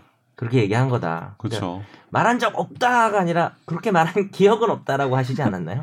뭐 어쨌든 그렇죠. 처음 했던 발언의 내용이 뭔지 네, 잘 기억이 기억에 의존이 뭐 중요한 거는 이제 법원 내부에서는 뭐 김명수 대법원장의 어떤 뭐 발언도 뭐 문제가 되지만 응. 하, 진짜 어떻게 그 정도 정도 되는 17기 사법연수 17기 정도 되는 부장판사가 혹시 아, 고법 부장판사가 대법원장과 독대하면서 음. 이게 볼펜 형태로 된 거지 막 이러면서 야, 이걸 녹지 삑 이렇게 하고 네. 그래서 아아 테스트 녹음을 하냐 이게 진짜로 좀 아니 굉장히 서로 거- 이렇게 어, 어. 보는 거죠 이거를 어. 뭔지 아시죠 이게 서로 터놓고 얘기하는 게 아니고 그러니까요. 서로 약간 불신 시대예요. 불신 시대. 이러면서 음. 근데 하는 김명수 대법원장이 되게 뭐지 그런 면에서 되게 너무 순진하셨다는 평가가 지금 많더라고요. 아. 그러니까 그렇게까지 막 이분은 진짜로 녹음이라는 걸 아마 생각도 못했을 상상을 거다. 못했을 예, 거예요. 못했을 거예요. 부장판사가 진짜로. 대법원장이랑 어. 대하면서 왜냐면 모르는 거 법원에 없잖아요. 들어갈 때 녹음 못하는 거 아시죠? 어, 법정에서 어, 법정에 그거 녹음 못하고 네. 판사의 법정은 허락을 아니잖아요. 여기 법정은 아니고 법정도 아닌데 근데 대법원장 방이지. 그리고 기본적으로 네. 이제 법관들은 자기가 어떤 이렇게 법정에서 변론해서 말하고 이런 것들이 뭐 물론 이렇게 뭐 어떤 시민단체 이런 데서 이제 리뷰를 하긴 하지만 어. 누가 녹음을 하고 이런 것들을 엄청나게 예민하게 물론 이제 예민하죠. 법정에 녹음을 실제로 하긴 해요 여러 가지 뭐 경우 뭐 그랬어? 사건들이 법정에 그 보면 신고를 넣어야겠네. 실제로 녹음하는 경우 되게 많아요 근데 이제 너가 그랬구나. 아니 아니 음. 아 그러니까 실제로 그러니까 실제로 어떤 경우 녹음하면 선고를 잘 못 들어서 못 들어서 음. 녹음도 안 해하고 음. 선고 청취하러 갔을 사실 때 선고를 쭉 어. 자, 사건 하나 둘 선고만 지금 또 읽을 때가 있잖아. 네. 그거를 또 원래는 녹음하면 안 되지만 어, 그거 그것도- 녹음하는 건 뭐라고 안 할 거야. 그거는 그냥 읽는 근데 거니까. 실제로 근데 변론도 녹음한 제가 봤어요. 어, 다시 다 들어요 그러면? 어, 그거를 나중에 나한테 돌려줘 전화를 그래서 주는 내가 나 이거 못 들은 걸로 하고 그냥 나가라고. 그러니까 음. 나중에 저한테 사건 혹시 걸릴 수 음. 있으니까. 어, 나 이거 그냥 듣기 싫더라고요. 그냥 너무 음. 약간 충격받아가지고. 근데 어. 실제로 녹음을 되게 많이. 그러니까 네가 했더라고요. 참여했던 재판인데. 아니죠, 아니죠. 아, 아, 그래? 아 자기가 이제 참여했던 아니고 참여했던 다른 재판 사건에서 사건 가져오면서 어. 들어봐라 가져오면서. 이러면서. 어, 들어보라 판사님이 이렇게 말했다고. 판사 이렇게 말했다. 어. 근데 그런 그렇게 이제 법원에서는 녹음이나 이런 거에 대해서 약간 굉장히 예민한 반응을 근데 보이는 사실은 또 모르겠는데. 재판은 그러니까 네. 무슨 뭐 성범죄 사건 이런 거 아니고는 공개주의이기 때문에 공개주의이기 때문에 어, 사실은 이제 그 약간의 어떤 사법부의 권위나 이런 것 때문에 음. 그런 거지 녹취를 원래는 또 그렇죠. 하여튼 이 문제로 돌아와서 네. 대법원장 입장에서는 어쨌든 거짓말을 한 거잖아요. 음. 근데 이제 어떻게 보면 사법부의 뭐 야당에서는 그렇게 말하죠. 사법부의 수장이 사실 재판이라는 게 증인 나와서 맨날 선서하잖아요. 근데 이렇게 거짓말을 해버리면 국민들이 신뢰할 수 있겠냐 이렇게 얘기를 하는 음. 거고 또 한편으로는 이거를 이제 몰래 녹취하는 거가 지난번에 저희가 비밀 어. 녹취 얘기하면서 제가 그렇게 저는 그렇게 얘기를 했거든요. 사실은 허락 안 받고 비밀 녹취하면 안 된다. 그런데 만약에 앞에 있는 사람이 나를 성희롱을 하거나 명예훼손을 하고 하는 그런 상황들이 지나고 나서 증거가 없으면 내가 지금 어떤 피해를 보고 있는데 어 그걸 대비하기 위해서 뭐 상습적으로 성희롱 당하는 직원이 뭐 녹취를 했다. 이것도 비밀 녹취지만 이거는 음. 정당성이 당연히 있는 거 음. 아니냐라는 거죠. 뭐 그런 관점에서 이제 이걸 바라봤을 때는 그 정도는 아니지 않나. 그러니까 물론 되게 음. 중요한 문제긴 한데 탄핵이라는 게 국가적 이슈이긴 하지만 어 지금 뭐 김명수 대법원장이 무슨 성희롱을 하는 게 아니잖아요. 그렇죠. 뭐 아니면 뭐 명예훼손을 하거나 뭐 욕 쌍욕을 시전하시는 게 아니기 때문에 음. 그 비밀 녹취를 한 행위도 좀 잘못된 게 아닌가라는 생각은 들어요. 음. 음. 그래서 굉장히 법원에서도 어수선한 것 어수선하죠. 뭐 같아요. 네. 네네. 마음이 많이 다들 안 좋으시던데. 보니까. 그거랑 해서 이제 사표를 냈을 때 우리가 무슨 뭐 회사에서나 이렇게 무슨 징계가 진행되고 있으면 사표 수리 안 해주고 뭐 약간 이런 게 있잖아요. 그게 그쵸. 끝나야 어. 되니까 뭐 그때까지는 퇴직금 받고 나가지 말라는 어떨 때는 취지로. 그게 네. 맞죠. 네. 음. 사실 징계를 받아야 되는데 나가면은 안 되지. 면책하는 거니까. 그렇죠. 근데 이분은 이제 법원 자체의 징계는 아마 끝나신 걸로 제가 알고 있는데 맞아요. 그게 또 이슈죠. 음. 그게 뭐 되게 약한 단계 그렇죠. 견책밖에 안 네네. 나왔기 때문에 그것도 잘못된 거죠, 사실은. 음, 맞아. 그래서 사표를 수리해주지 않는 게 맞느냐 아니냐 뭐 이런 얘기까지 지금 뭐 좀 번져가고 있는 것 같아요. 법원에서는. 어떻게 생각해요? 저는 그러니까 뭐 정치적인 건 진짜 다 떠나서 법적으로만 봤을 때 사태 그러니까 그분이 또 실제 많이 아프셨다고는 하는 것 같더라고요. 근데 이제 이게 막 사람이 죽을 상황이 아니라면은 실제로 탄핵의 여지가 있는 상황에서는 뭐 이제 법관들은 서운할 수 있을 것 같아요. 음. 자신들의 수장이 자신들의 방패막이가 좀 음. 되기를 기대할 음. 수 있잖아요. 어느 조직이나. 음. 그런데 그럼에도 불구하고 이게 되게 위헌적인 행위가 문제가 되고 있는 음. 거잖아요. 그럼 이제 김명수 대법원장이 이 사태를 그러니까 대놓고 막 야 탄핵되면 안 돼라고 말 하긴 음. 그 말 말고는 할 말이 없긴 하겠구나. 그런 원하게 말을 한 건지 지켜줄게 뭐 이런 말할 수 없는 모르겠는데 거지. 어. 이거를 사태를 받아주지 않은 게 네. 그러니까 지금 되게 정치적으로나 법관들이 바라봤을 때 김명수 대법원장이 되게 불리해진 건 맞지만 음. 사태를 안 받아주는 게 맞지 않을까요? 저는 이런- 그럴 것 같아요. 그죠. 이런 상황에서는 음, 뭐 얼마나 아프셨는지에 따라서 다를 것 같기도 해요. 음. 그 농담이 아니라. 음. 네. 네. 지금 이게 작년에 이 얘기를 했다는 거고 지금 그래서 법관들이 이제 그 계속 근무를 계속 하겠다라고 연장하는 것을 이분이 안 해서 28일에 이제 임기가 끝나신다고 해요. 판사를 이제 그만두는 거죠. 그때. 임성근 부장판사가 네. 네네. 음. 그래서 지금 법관 탄핵이 의결이 돼서 지금 헌법재판소로 넘어간 상황인데 이제 어제 결정이 된 게 26일에 헌재에서 공개 변론을 하겠다라고 네. 날짜를 잡았습니다. 지금 그러면 이제 28일에 이분이 법관에서 퇴직을 하시는데 끝나는데 어떻게 될 것인가, 어떤 판단을 내릴 것인가, 그 결과가 어떤 영향을 미칠 것인가를 가지고 또 이제 얘기가 시작되고 있죠. 네. 음. 어떻게 일단 뭐 예상하세요? 탄핵 절차 관련해서는 그 재적 의원 3분의 1이죠. 국회의원 전체 3분의 1이 소추를 의결하고 네. 아니 아, 발의, 소추 발의. 발의를 하고 어, 재적 재적 그러니까 그 과반수 제적 과반수. 재적 가반수죠. 그죠? 그러니까 가반수. 151명. 그렇죠. 네. 근데 이제 뭐 현재 여당 입장에서는 의석이 충분하니까 그래서 그걸로 됐죠. 진행을 했던 거고. 네. 근데 이게 헌법재판소 가면 이제 어 지금 뭐 사실 얘기가 2월 24일 이후로는 판사가 아니니까 왜냐하면 탄핵의 효과는 파면을 하는 거거든요. 네. 근데 공직이 없는 사람을 파면할 수가 없잖아. 실제로는 의미가 없죠. 의미가 없는 거지. 네.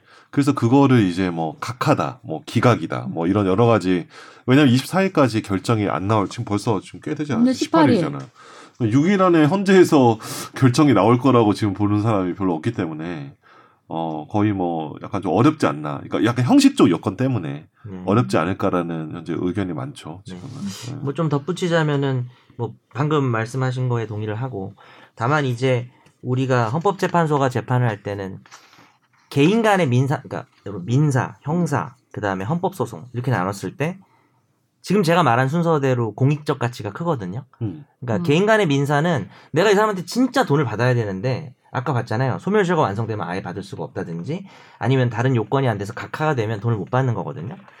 어, 그런데 이제 헌법재판 헌법 소송은 각하가 돼서 이 임성근 부장판사가 그만두면 탄핵을 해서 뭐 파면하는 행위는 의미가 없지만 이게 대한민국에서 이런 일들이 이제 반복이 되는 음. 것이 위헌적 침해가 반복될 우려가 있을 때는 어, 헌법, 위헌- 헌법 소송도 마찬가지예요. 이런 식으로 국가가 기본권 침해를 자꾸 할 것 같으면 어, 심판할 수 없지만 의견을 밝혀요.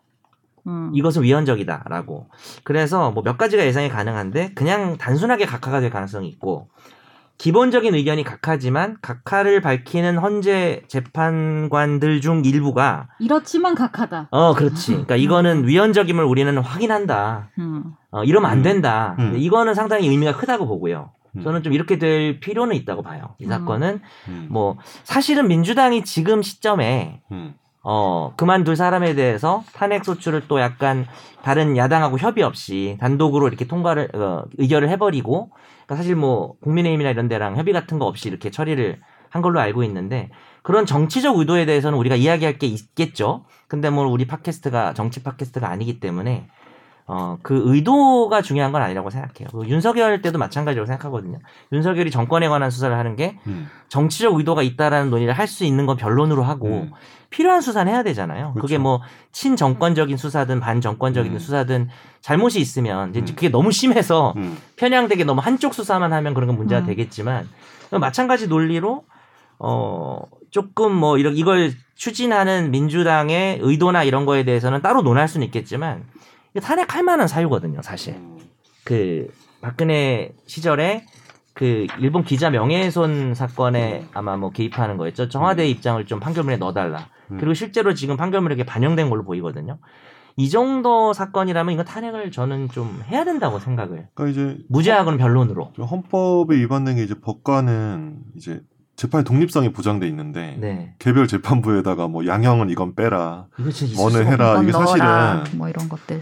아 진짜 이게 정말 솔직히 그냥 여기 딱 한 거 아니고 이 이 사람이 정말 이 사법농단의 빌런 중에 최고봉이에요. 그렇죠. 그러니까 진짜 그 빌런 오브 빌런이야. 인빌런 그 정말 이분을 사실 처벌 탄핵하지 않으면 사실 진작했어야 된다고 전 개인적으로 생각하는 이 형사처벌을 사람 못하는 것도 어. 안타깝다고 말할 수도 어, 있어요. 어, 어, 사실은 예, 사람에 그러니까, 따라서는. 근데 나라고는 안 지금 할게. 만약에 28일 지금 10일 남은 거 아니에요? 그렇죠. 10일 각하가 되면은 네네. 네. 그러니까 의견을 밝히든 안 밝히든 헌재에서 네. 네네. 음. 여튼 퇴직금 다 받고 뭐 변호사 해도 되는 거 아니에요? 파면은 안 된 거니까. 하면 안 됐어. 하면 안 요 된 지금 거지. 퇴직금 다 나오는 거 아니에요? 나 그렇죠. 진짜 그리고 연금도 받고 그 막 어. 변호사 어디 들어가거나 개업할 수 있는 거 변호사 그렇죠. 아니에요? 등록도 그래서- 근데 변호사 협회에서 등록을 거부하는 그럴 경우가 수는 워낙 있어요. 있어요. 그냥 음. 변호사 협회 와. 입장에서 이건 좀 아닌 것 같다 할 수 이건 뭐 있는데 어, 법관으로서 있을 그렇게 때 할까 근데 임성근 글쎄 부장판사에 대해서. 모르겠어요. 근데 어쨌든 그 어 그게 정말 그 선재 말처럼 그런 게 너무 문제가 있다고 생각하면 좀 낮은 가능성인데 인용의 가능성도 저는 생각해볼 필요는 있다. 인용. 뭐냐면 음. 무, 그 무죄 28일 비판- 전에? 28일 이후에요? 예, 그러니까 그 전에 그, 그 입찰 전에. 이후에는 못 하는 거고. 27일에 그러니까 27일에 그러니까 아니 왜냐하면 어, 무죄 판결이 나오면서 어. 사실관계가 다 심리가 됐거든요. 그치. 물론 이제 그건 어. 일반 재판부고 헌법재판소에서 뭐 다른 일반 재판부가 한 일심이 한 거를 가져와서 뭐 그냥 그대로 믿을 수는 없고 헌법재판소 나름대로 심리 조사를 해야 되는데 사실조사하죠. 이게 범죄 구속요건 심리하는 게 아니라 헌법이라는 게 되게 추상적인 규범이기 때문에 위헌적이다 아니다라는 판단이 그렇게 어려운 건 아니거든요. 그래서 만약에 이제 그런 부분이 문제가 있다고 생각하면은 스톱 이러면서 네 뭐 이렇게 한다든지. 근데 음. 28일 이후가 되면은 사실은 어 각하를 하고 사실은 이건 위헌적이었다고 의견을 밝히는 방법밖에 없지 않나. 근데 저는 궁금한 그 게 이후에 인용은 못 하겠죠 법리적으로는 음, 그쵸. 그죠? 이 조금 네. 다른 얘기일 수 있는데 예를 들면 뭐 판사들도 그렇고 공무원들도 그렇고 이미 퇴직을 했어요. 네. 그래서 아까 말했듯이 뭐 퇴직금도 받고 생활하고 있어요. 음. 근데 추후에 뭔가 이렇게 밝혀져 음. 가지고 좀 제지하는 방법이 처벌이나 뭐 그런 연금 거를 이제- 박탈 뭐 이런 거? 퇴직금 못 받게 이런 건 없. 그런 건 법이 없는 그거는 거죠. 아예 없는 거죠. 아예 없는 거죠. 어. 그리고 이제 마지막으로 생각해 볼 수 있는 가능성이 우리가 노무현 전 대통령 때도 그랬지만은 어. 어, 탄핵 당연히 기각인데 그 중에 뭐 일부 행위들은 위헌적인 요소가 있다고 말을 했거든요. 음. 근데 그게 탄핵을 할 정도는 아니다. 중대한 그 정도로 중대하지 네, 않다. 우리가 뭐 이제 이런. 위헌이지만 네, 법 위반. 탄핵을 할 정도가 아닌 경우도 있거든요.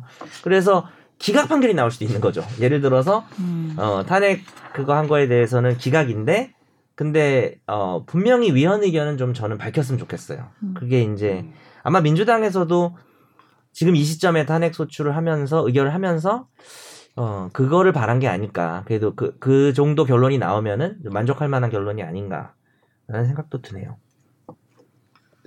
네 제 의견. 많은 얘기를 한 것 가끔싸. 같은데 네. 마무리는 어떻게 근데 하나요? 음, 우리 마무리요. 다음 마무리는 아, 뭐 다음 주가 오늘이 목요일 녹음 기준으로 18일이면은 네. 다 다음 주에 나오겠네요. 그렇죠. 어떤 그렇죠. 결과든 다 다음 주 녹음 때는 그치. 우리가 아마 그렇겠죠. 아니면은 더 늦어지면 뭐 뭐 음. 퇴임한 이후에 음. 뭐 의견을 각하 하면서 이제 의견을 밝힌다든지. 음. 저는 궁금한 게 판사들 퇴임할 때 퇴임식 이런 거 해줘요?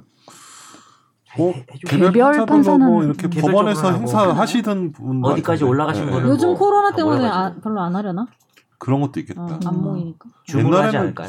법원장 퇴임하시는 경우에는 이렇게 막 캐줌식. 이렇게 막 이렇게 막 아. 손 흔들고 이렇게 세러머니 하고 가시는 것도 하는 거고 어. 네, 음. 들은 것 같아요. 네. 일반 이분, 평판사는 이분은 안 그냥 뭐 하시겠죠. 자기 책 챙겨서 그냥 쓱 가고 이런 음, 그런 것 같고. 네. 궁금했어요. 네. 네. 네. 그럼 마무리하면서 우리 네. 저기 오늘 방송 네. 이제 좀 안 떨리시나요? 그냥 궁금해서. 오 아까보단 안 떨리는 것 같습니다. 아 네. 그래요? 아, 약간 아무 말 대잔치를 하고 끝난 것 같은데. 아까 전에 그 네. 저기 네. 총알 두 발 뭐 이런 얘기 듣고 이러니까 좀 마음 네. 좀 편해지지 않았어요? 총알 두발 때문에 네. 총두 아 발. 그냥 아무 말 대잔치를 해도 네. 되겠다 이런 생각이 조금 들면서 네. 네. 왜냐면 이게 재밌네요. 진행하시는 분은 네. 아, 이상한 말도 안 되는 드립도 그냥 자르기도 뭐하고 음. 근데 진행은 또 진행대로 해야 되니까 이 최종 의견 네. 호스트들은 역대 호스트들은 항상 음.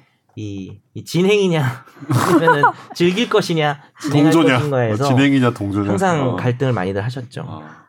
대개는 다음에는 동조 쪽으로 많이 가셨던 것 같은데. 네, 아예 안 다들- 즐기면 되죠. 네. 어, 네가 그러고 있잖아.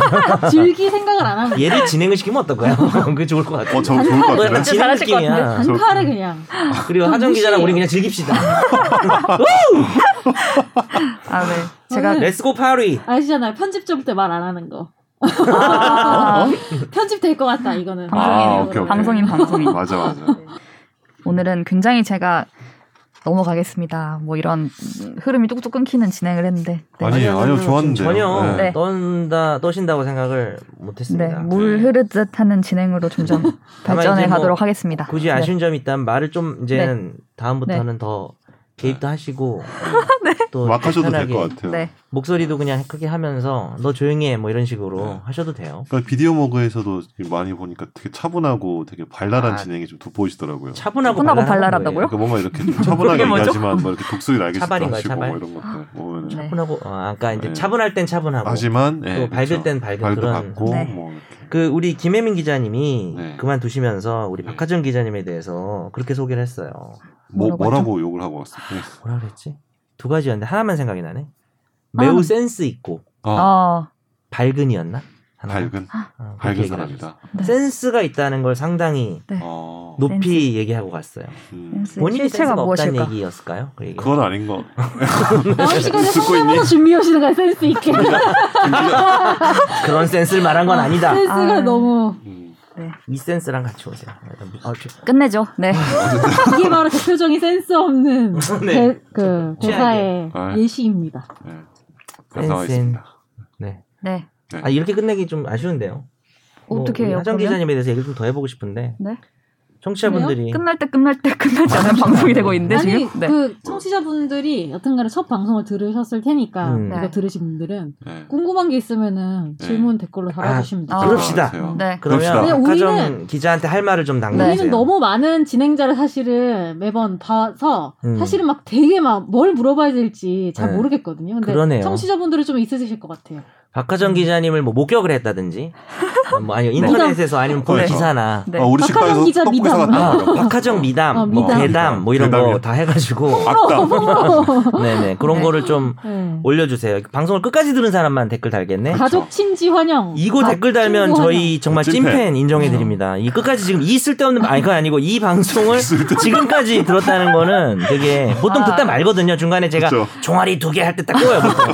아이씨 이게 또 무슨 뭐 시작이구나, 이러면서. 임성근 얘기한다더니 뭐 이정재 얘기하냐 이러면서 끄는데 요건 진짜 열심히 들은 거거든요. 환영. 음. 남겨주시고 또 우리가 그동안 보면 역대 이제 새로 오시고 첫날은 이렇게 그냥 다 어리버리하다 가시고 실제로는 이제 서서히 물들죠. 그렇죠. 대부분 이제 호스트의 분위기에 따라서 그렇죠. 네. 제가 많이 떠드는 것 같고 뭐 선우기가 그러고 뭐 선재 그런 것 같지만 결국은 호스트가 누군지에 따라서 분위기가 네. 달라지거든요. 네. 네. 부담되죠? 네. 엄청 네. 대박 아직 많이. 본인 하시면 됩니다. 색깔을 다음 주에. 뿌리내릴 분위기가 아니기 때문에 다음 주에 안 오실 아, 수도 아, 있으니까. 네, 뭐 또 저희는 또 언- 그랬다면 또 언제나 그랬던 것처럼 아유 새로 오셨나요? 하고 또, 어, 또 다른 바뀌어가지고 사람도 이제 이분 새로 남자분이 환영하시고. 오셨네요. 뭐 네. 하면서 얘기하면 됩니다. 네. 네. 댓글을 달아주신다면 성실히 다음에 답변하는 것으로. 아 네. 아. Q&A 시간. 네. 알겠습니다. 댓글이 정말 없어도 서운할 것 같아요. 네, 청부해 청부 주변에 네. 댓글 좀 달아라. 사주 좀 해주세요. 네.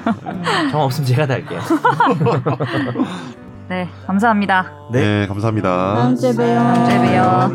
나도 법률 전문가 세상만 사법으로 재밌게 풀어내는 여기는 최종 의견 최종 의견 최종 의견 최종 의견으로 오세요 고품격 법률 팟캐스트 여기는 최종 의견